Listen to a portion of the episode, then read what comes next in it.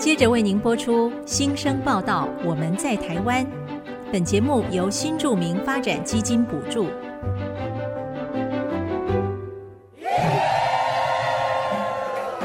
他们从世界各地来到这里，带着梦想和新力量，还有丰富的多元文化。新生报道，我们在台湾。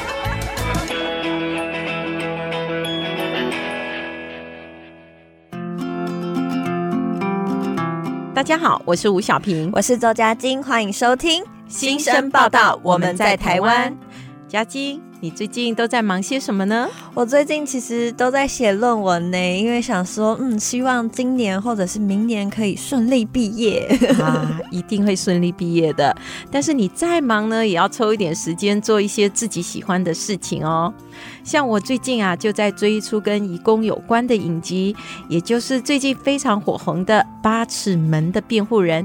你有看过吗？我其实有看到一些小片段，然后身边也非常多的朋友在推荐这部影集。这部《八尺门的辩护人》是由李明顺、初梦轩、雷佳娜所主演的，而且剧本是改编自同名小说。这部小说之前也有获得第二届静文学百万影视小说的大奖。你知道吗？小说的作者唐福瑞也是这出剧的导演呢。哇！好厉害的作者耶，能写能导，实在是很不容易啊！真的，在看剧的时候呢，我就深深被吸引哦，我都是连夜追着看。我其实看剧也是同样的状况，我会想要把它一次追完，对吗？干嘛留那么久，对不对？对呀，嗯，然后我都觉得这一出剧哦，它剧情高潮迭起，实在是非常好的一个难得的剧本。嘉靖，你可以为我们介绍这出剧的故事大纲吗？可是你千万不能破梗哦。当然没问题，这个要留给大家去细细的品味。这个故事的剧情呢，是由一位印尼籍的渔工阿布杀害了阿美族的船长一家三口。由李明顺饰演的公社辩护律师佟宝居为阿布辩护，试图找出真相，但是没有想到，在这个过程里面牵扯许多不为人知的秘密跟阴谋。然后透过这个戏剧也带出了人权、利益、情感各方面的一个纠葛，到底谁才是正义的一方呢？嗯，听起来这部戏里面呢，真的是有很多复杂的关系，层层相扣哈。那故事呢，就是透过这一桩外籍移工凶杀案，它就带出了许多反映台湾社会现况的社会议题。它结合了移工、外籍渔工、原住民这三个族群，还有死刑和人权、远洋渔业非法捕捞这等等的严肃的议题，全部都在里面哦。八尺门的辩护人，我觉得真的是一部非常值得一看的台剧。它不仅是有精彩的剧情，还有演技，还有很多很深刻的意义跟讯息，透过戏剧来带给大家。所以我想要推荐给关心社会议题的听众朋友。嗯，听众朋友们有空可以上 Netflix 的串流平台观赏这出精彩的影集哦。最后，我想要跟大家分享一首我非常喜欢的歌曲，它在《八尺门的辩护人》里面是插曲，由《森林之王三》的雅君秋君所演唱的《随波逐流》。它在歌曲里面传达了人们对于生活还有现实自我认同之间的摇摆跟拉扯。嗯，那在下一段的节目中，我们邀请了一位台湾菲律宾新二代罗安琪来节目中跟大家分享她的故事。广告过后马上回来。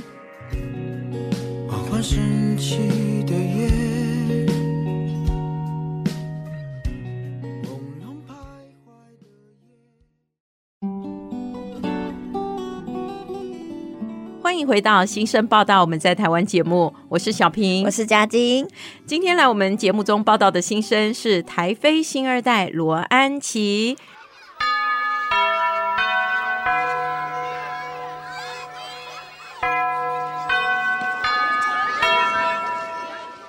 安琪好，安琪好，嗨，听众大家好。哎，小平姐，其实安琪跟我有相同的背景，因为我的妈妈是来自菲律宾，然后安琪的爸爸也是来自菲律宾，所以我们都是台菲新二代。哇，今天哦，我们真的是很有缘分哦。要是你们都在菲律宾，还不一定会认识，对不对？真的，的确、嗯、啊。那你们又是怎么认识的呢？我觉得我们认识的经过很奇妙，要不要安琪先讲？哦，好好好，就是因为我最近在开店之后，我就对新二代突然有点兴趣，这样子就想说，哎，除了我之外，有没有其他跟我一样经历的人有开店的经验？我就开始上网去找资料，然后就刚好报道就是 就是他。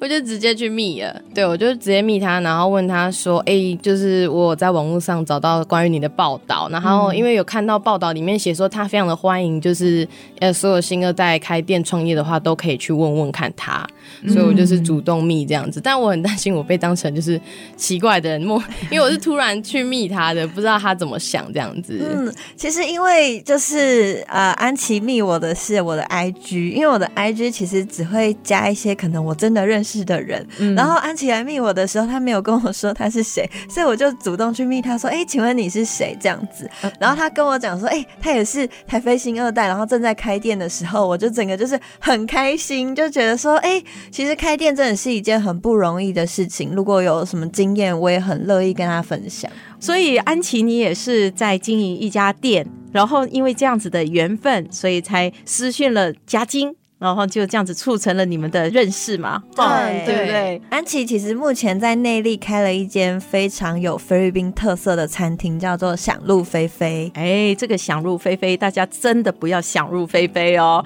那个想字呢是想食的想哈，然后非非是菲律宾的非，所以单看名字呢，我们就知道它是跟菲律宾有关系的店。那当初安琪为什么会想要开店创业呢？呃，其实我自己对甜点比较有兴趣，哦、然后求学的过程从国小一直到国中、高中，大概都知道自己要做的是关于西点类糕点的东西。然后后来是因为看到爸妈他们突然就是想要自己开店，嗯、他们先开了那个。其实是菲律宾杂货店，嗯、他们开杂货店的时候发现，哎，生意其实没有到说很好，不太能够支撑家里。那尤其是爸妈两个人开的状况下，必须想办法顾我们这三个小孩，嗯、所以他就想说啊，不然试试看卖吃的。嗯，所以他们其实一开始就是只炒三道菜，然后他们就推到外面，然后开始。就是推销，我妈妈推销，我爸爸做这样子。嗯，他妈妈非常的会推销，很厉害耶。所以你爸爸是菲律宾人，妈妈是台湾人，对不对？对对，没错。所以负责煮的是爸爸。爸爸啊，是是是。然后妈妈就负责推销，然后就三道菜，然后推到外面。那时候还是那种简易的桌子，这样随便摆，然后就一直招呼客人，然后拿一些小汤匙，然后就说：“哎，这个真的很有妈妈的味道啊。”嗯，然后就是请他们吃吃看，然后吃了之后就发现，哎。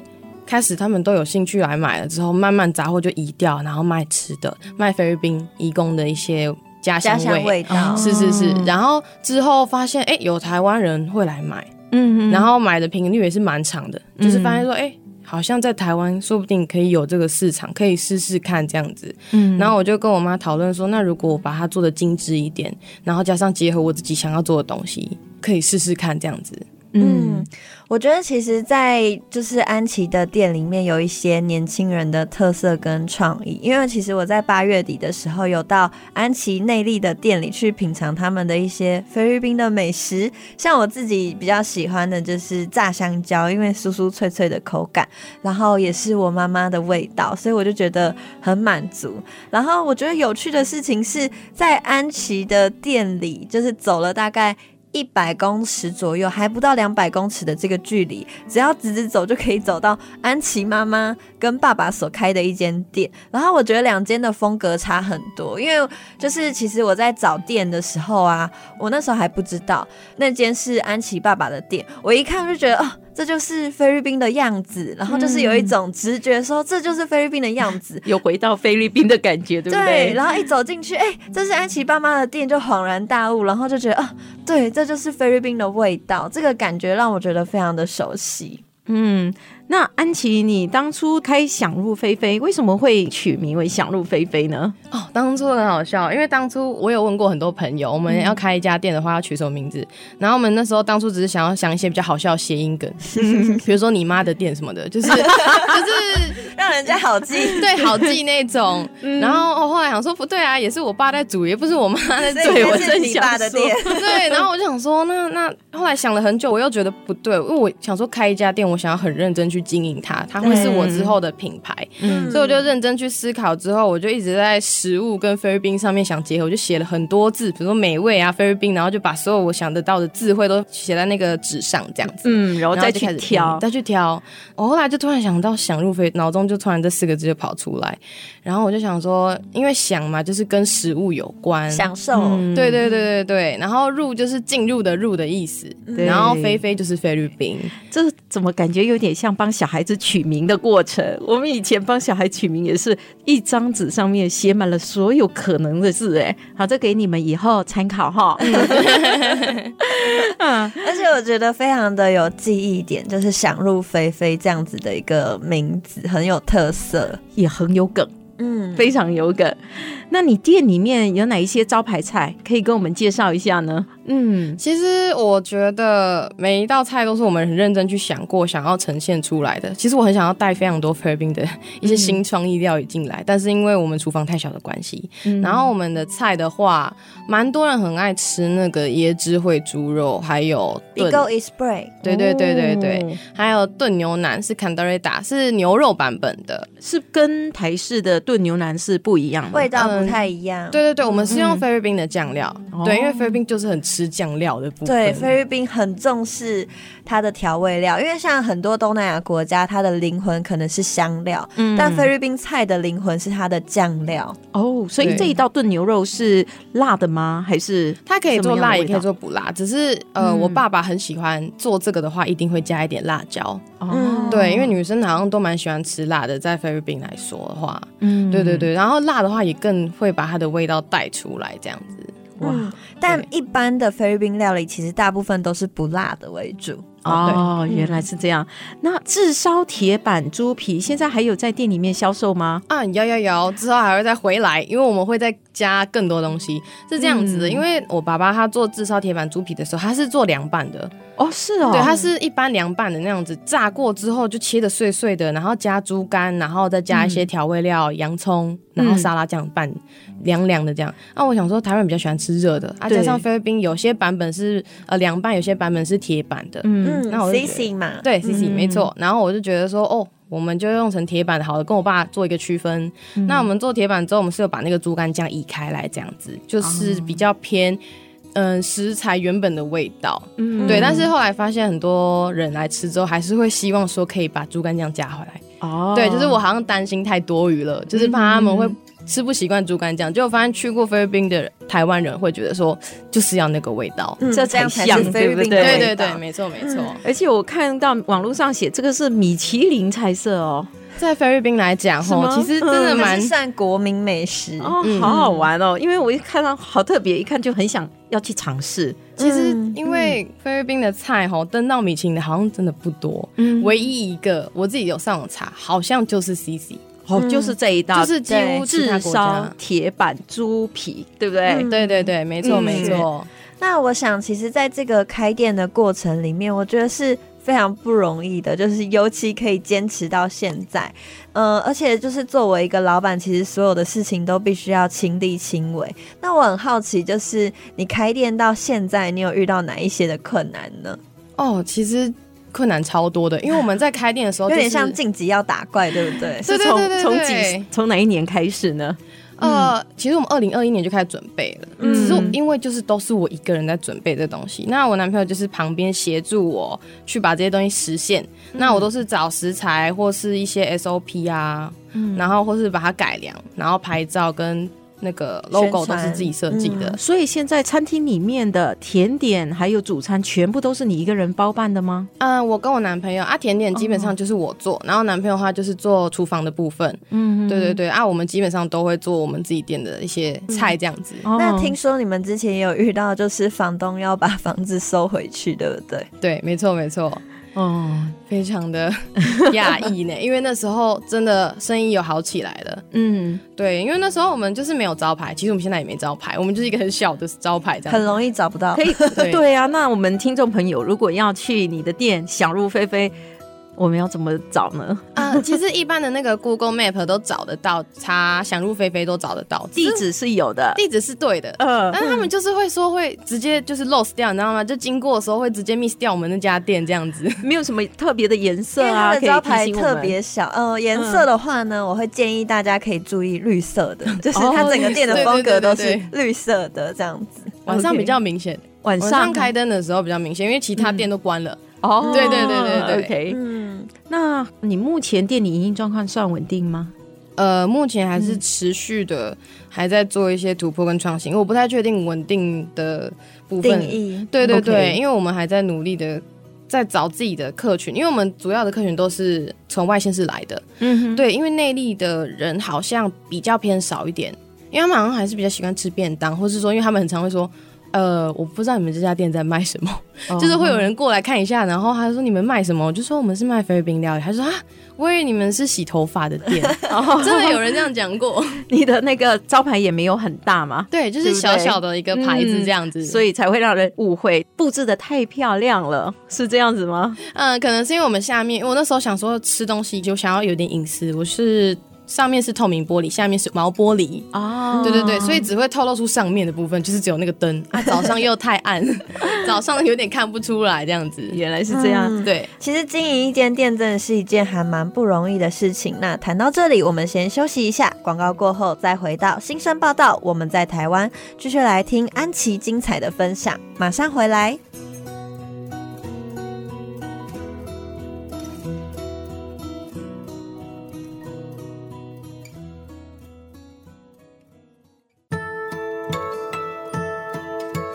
欢迎回到新生报道，我们在台湾节目，我是小平，我是嘉晶。今天很开心可以邀请到台飞新二代罗安琪。在上一段节目里面，我们也请安琪带我们到她的餐厅想入非非，分享许多店里美味的菲律宾特色料理。像我自己就喜欢他们店里的炸香蕉，下次有机会我很想要去吃吃看。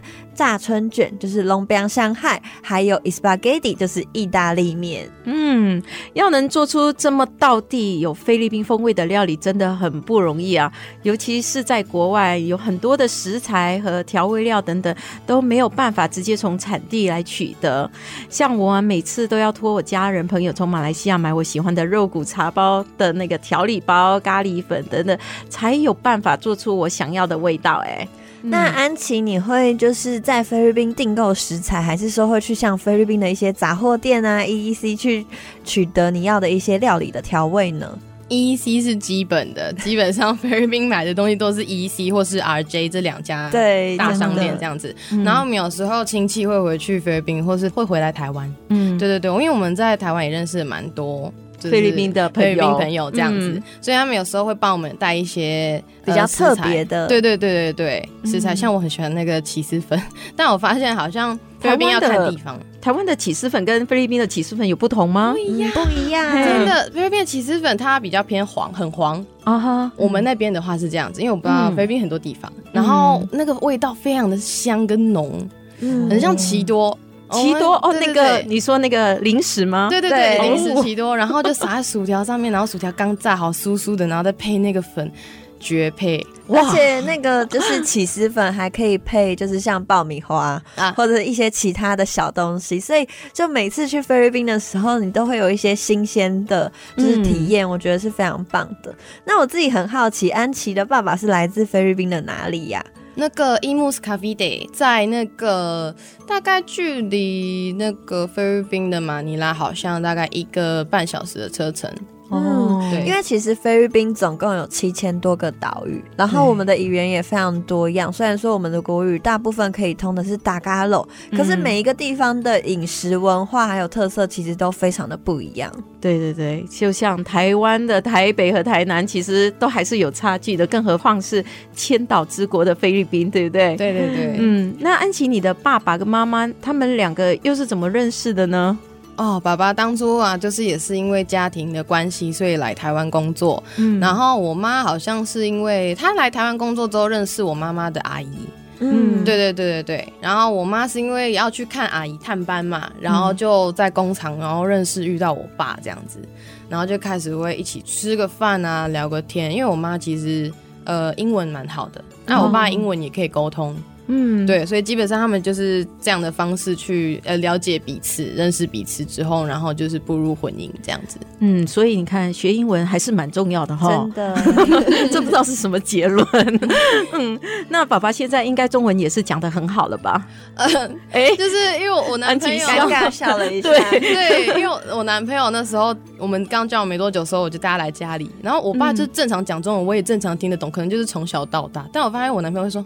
有点听不懂你爸在说什么。对，要前情提要一下，你的男朋友是正港的台湾人，对不对？对，没错，没错。所以他就会想说，呃，有一点点听不懂，因为很像大舌头嘛，就是有一些注音拼音没办法说非常标准，哦，对，很难字正腔圆这样子说。嗯，对，但是因为我听得懂。你从小听到大，对，没错没错，所以非常的习惯了。嗯，但其实安琪她是在台湾出生，然后就跟爸爸妈妈一起回去菲律宾住了一阵子。你回去多久啊？哎、欸，大概是有到四年。哦，对，所以你有记忆以来，其实就在菲律宾了，这样。零到四岁的时候，对不对？没错，没错，我在那边有上那个什么幼幼，我一直以为是国小，后来才知道是幼幼班那种。学龄前的，对，而且幼幼班他们还有很正式的制服，然后还有一盒蜡笔啊，然后非常可爱的那个小背包，嗯，这都超有印象的。那你会讲菲律宾文吗？之前会，现在完全忘光了。对，其实他就是回来台湾念书之后，其实很少有机会讲菲。菲律宾语啊，对，没错，所以就会在进入到台湾的教育体制之后，因为没有机会讲，所以就慢慢的遗忘了，就是父亲的母语。爸爸在家里的时候也没有跟你们说母语吗？哦，因为其实当初哦，就是妈妈在家里顾我们，爸爸上班，嗯、所以爸爸是蛮累的状况下。嗯、对，不过他们还是有争执过，为什么不把母语就是好好的再教到我身上这件事情。但是因为爸爸其实真的蛮累的。嗯、对啊，就是变成说妈妈是家庭主妇，然后爸爸是要一肩扛起家计的。在这样子一个工作的情况下，其实要能够有时间跟余裕去教会小孩子母语，我觉得是相当困难的，真的很困难。单单是看作业，应该就已经花去不少力气了哈。真的。那嘉晶你呢？我会讲一点点菲律宾话。然后也可以，就是基本的沟通，嗯，嗯，但我觉得在开店之后，有一个很大的差异是，你会开始更想要去认识菲律宾。因为你会想要把你童年的记忆，或者是你所知道的分享给大家，然后你也必须要花时间去做一些功课。同感，我也是这种想法。嗯，那有哪一些菲律宾美食是让你很怀念的呢？零到四岁的记忆到现在。嗯，应该中间就是、嗯、呃，安琪也有回去吧？对，还是有回去，嗯、对，陆续有回去，大概三年回去一次。然后我最喜欢就是菲律宾那个热狗，热狗，因为小朋友爱吃。然后意意大利面，然后他一定要配那个红色热狗这样子。对，而且热狗很特别，是、嗯、呃，它有很多不同的煮法，但是有的人会把它当早餐吃。然后我们的热狗是要沾酱油的，沾酱油不是沾番茄酱吗？嗯，有就是沾酱油的版本，然后有沾番茄酱的版本，就是在不。同的区域其实都有不一样，就是对于这个菲律宾红色热狗的记忆。嗯、红色的红色热狗，它外皮是红色的。哇哦，是全全部的都是的。是，那么它是猪肉还是牛肉？猪肉，猪肉的热狗，嗯，嗯，听起来很不错呢。嗯、是夹着面包一起吃吗？啊。有时候夹面包，有时候配蛋，然后其实基本上什么都可以配白饭，什么菜都可以配这个热狗。没错，哇，早餐、午餐、晚餐，它就是家庭主妇的指引，因为就是非常的方便。对，打开来你要怎么样煮都好。哇，这感觉很棒哎！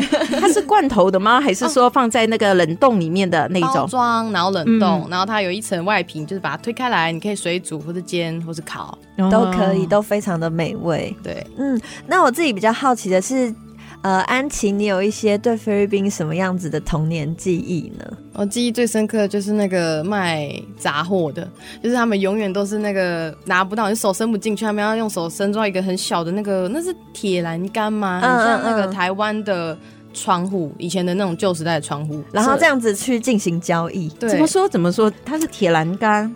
然后但是很难去交易。应该是说，就是菲律宾的杂货店是一个我觉得非常特别的地方，因为像台湾的杂货店就是开放式的嘛，不能走进去的吗？对，它不能走进去，它就是所有的东西陈设在他的家里面，然后你就透过一个类似窗户跟铁栏杆的一个地方，然后去看到，哎，你要买什么，然后请老板呃，就是帮你拿，然后这样子其实有一个方式是为了防范小偷，对对，然后同时也是为了好交易跟保护这些商品，没错没错。为什么感觉像去银行的样子？类似类似类似，有有、嗯。那它的商品这么多，你怎么知道你要买哪一些？可能它藏在某个地方，你看不到呢？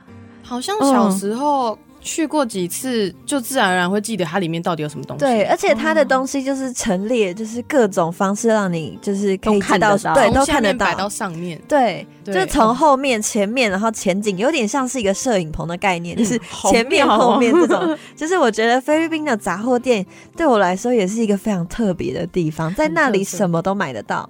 到现在还是这样吗？还是一样没有办法走进去买东西？它有那种可以走进去买东西的超市，嗯、但是一般在我们的就是家里街道旁边都一定会有这种干妈店，就是这样，就是这样，对对对，没错没错，嗯，很特别，嗯，真的很特别。那我自己觉得蛮特别的是，就是安琪，你其实是跟你的父母亲一起创业。然后在这个过程里面，我想应该也会有一些争执吧，因为跟父母亲其实除了世代的差距，然后还有一些想法上、观念上的不同，会不会有一些争执的时候啊？很容易有争执，几乎大概两天就吵一次什么的，应该是每天都吵，然后两天大吵这样子。那你们通常是针对哪一些事情会有一些不同的意见呢？诶，像爸爸妈妈他们观念比较传统，他们会觉得说，哦，你要开店，那你就是几乎从早做到晚。你不要让你的店就是有耗在那边的成本，嗯哼，对对对，闲置的那些成本在花这样子。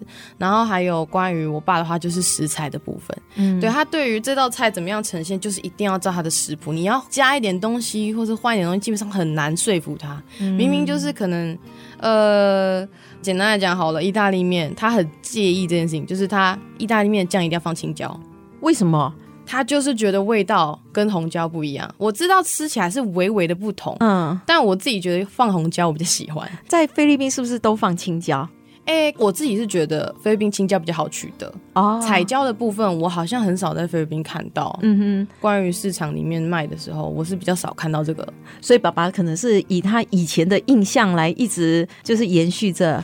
对，因为他爸爸会觉得说，就是菲律宾的味道就应该要保有菲律宾的味道，但是安琪就会想说，哎，那我如果我在行销或者是要推广给大家的时候，是不是可以做一些些的调整？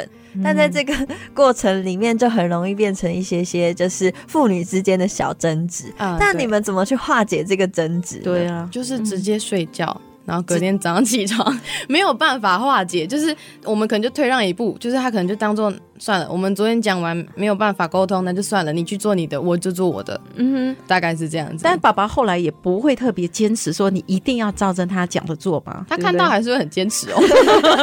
所以我们我所以我们店现在是分开的，所以之前在一起就会很容易争执。他会不会跑过来跟你说：“哎，这个不可以放在那个顾客的面前？”他会哦，真的哦。但是因为他很忙，嗯、所以这件事情就蛮少。他他闲的时候，刚好我们店是闲的时候，嗯，对，他在忙的时候，我们也在忙，刚好会避开这个时段。那可能也是一个不错的调整哈。嗯，那安琪，听说你店里有两只可爱的猫咪，它背后好像有一段不错的故事哈。哦，嗯、对，因为我们那时候要开店之前哈，我们原本的店其实是一个透天很大的空间，因为我本来就很喜欢猫咪狗狗之类的，很有爱心呢。也，嗯、我也不知道算不算爱心，因为其实现在大家对那个呃照顾猫咪或者狗狗有很严苛的一些标准啦。嗯、啊，我当初只是想说，出于一个希望他们不要在外面淋雨，有一个家。嗯，啊，刚好看到有人在外面，就是说，哎，他们的修车厂有。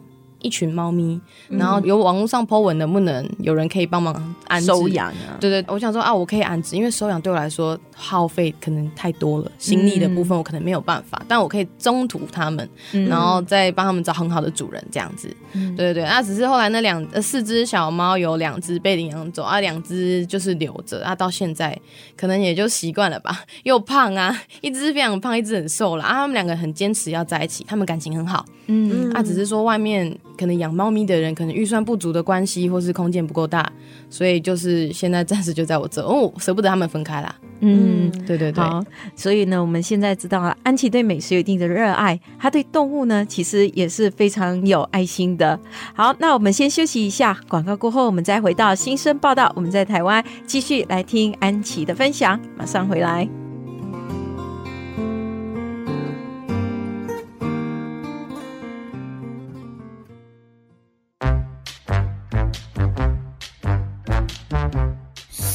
见万花筒。大家好，我是来自马来西亚的乔生张尚远。那马来西亚就是一个旅游业非常兴盛的国家，所以也有非常多的人会去那里旅游。大家可能也都知道，马来西亚有三大种族，例如华人、印度人跟马来人。但是，虽然马来西亚有华人，他们也会说中文，但是他们说中文的习惯跟外国大部分的华人是不一样的哦。例如，马来西亚的华人说中文就会夹杂非常多的语言，例如下面这几句：“你要去哪里改改？”或者就是“我要去妈妈”。那你要去哪里改改的意思就是，呃，你要去哪里逛街？那改改就是逛街。那我要去妈妈，妈妈的意思则是要去摊贩。那摊贩在马来西亚的意思也就是餐厅。所以这是马来西亚的华人说中文跟外国人说中文的一个差异。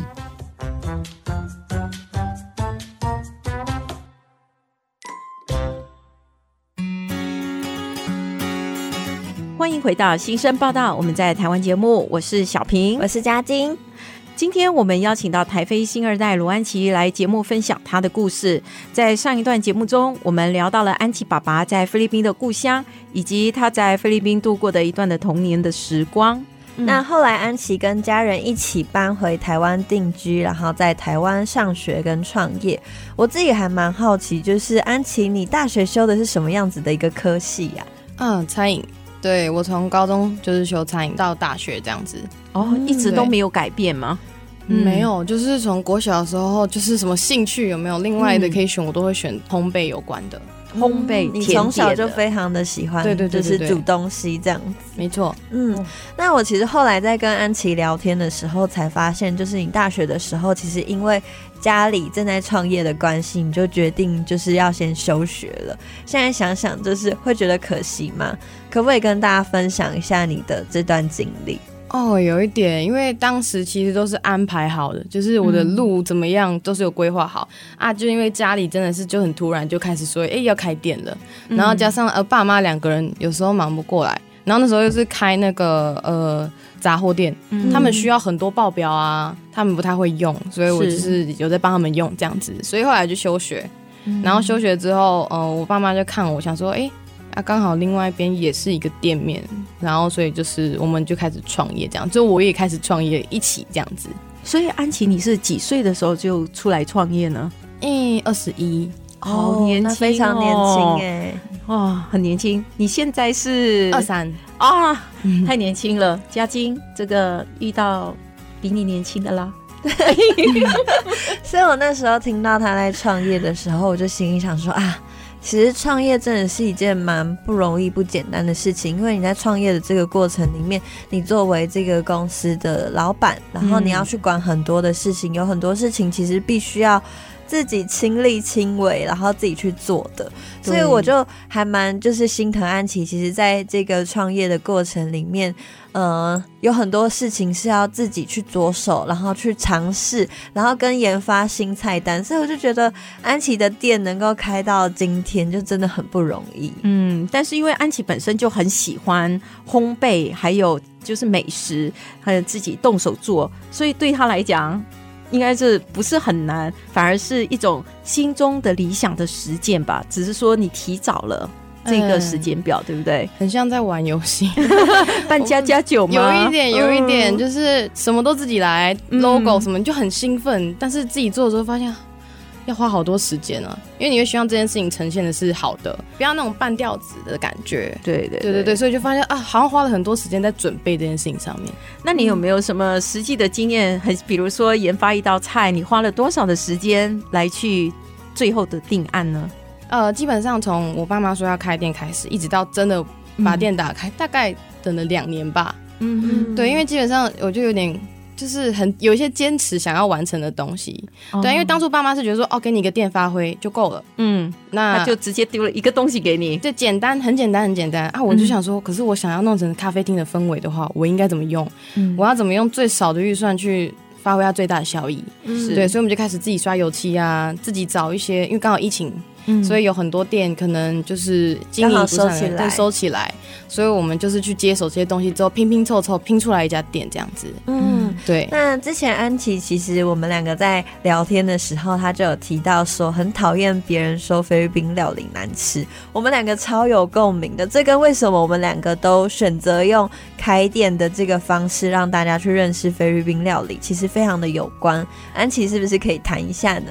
就是我，我一开始是心里有个困惑点是，哎、欸，怎么明明就是这么多国家一共，很多食物、很多美食，大家都知道泰式啊、粤式啊，嗯、对，印尼、印度什么都很多人都很爱吃。然后想说啊，菲律宾为什么没有人在吃这样子？然后就上网，倒是真的想问一下，菲律宾料理的特色是在哪里啊？嗯、呃，就如同我刚前面讲到的，就是。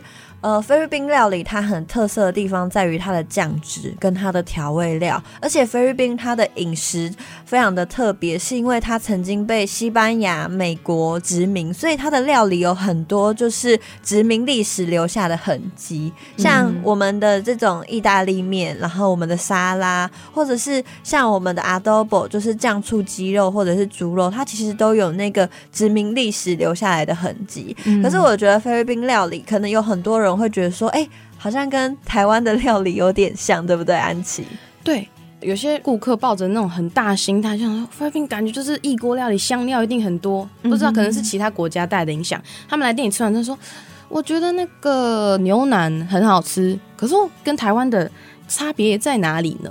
只是他们觉得说，差别是酱的味道更多、更浓、更咸、更香这样子，更容易下饭。但他们的想法就是说，哎、欸，我以为我会吃到什么更特别的东西，嗯哼，对。但我是想说，嗯，基本上其实就是酱料的差别。台湾的话就比较偏淡一点，然后菲律宾的话就是像那个，我觉得香蕉味道比较香浓嘛，对，比较浓啦。他们因为他们煮东西，我觉得也是被殖民过影响关系，他们煮一道菜都要花一个小时以上。我把那个汁一定要煮到滚到有够稠的，你知道吗？已经不是水了，已经是很浓的附在那个肉上面。嗯，对，它才非常的入味，对不对？对，非常入味。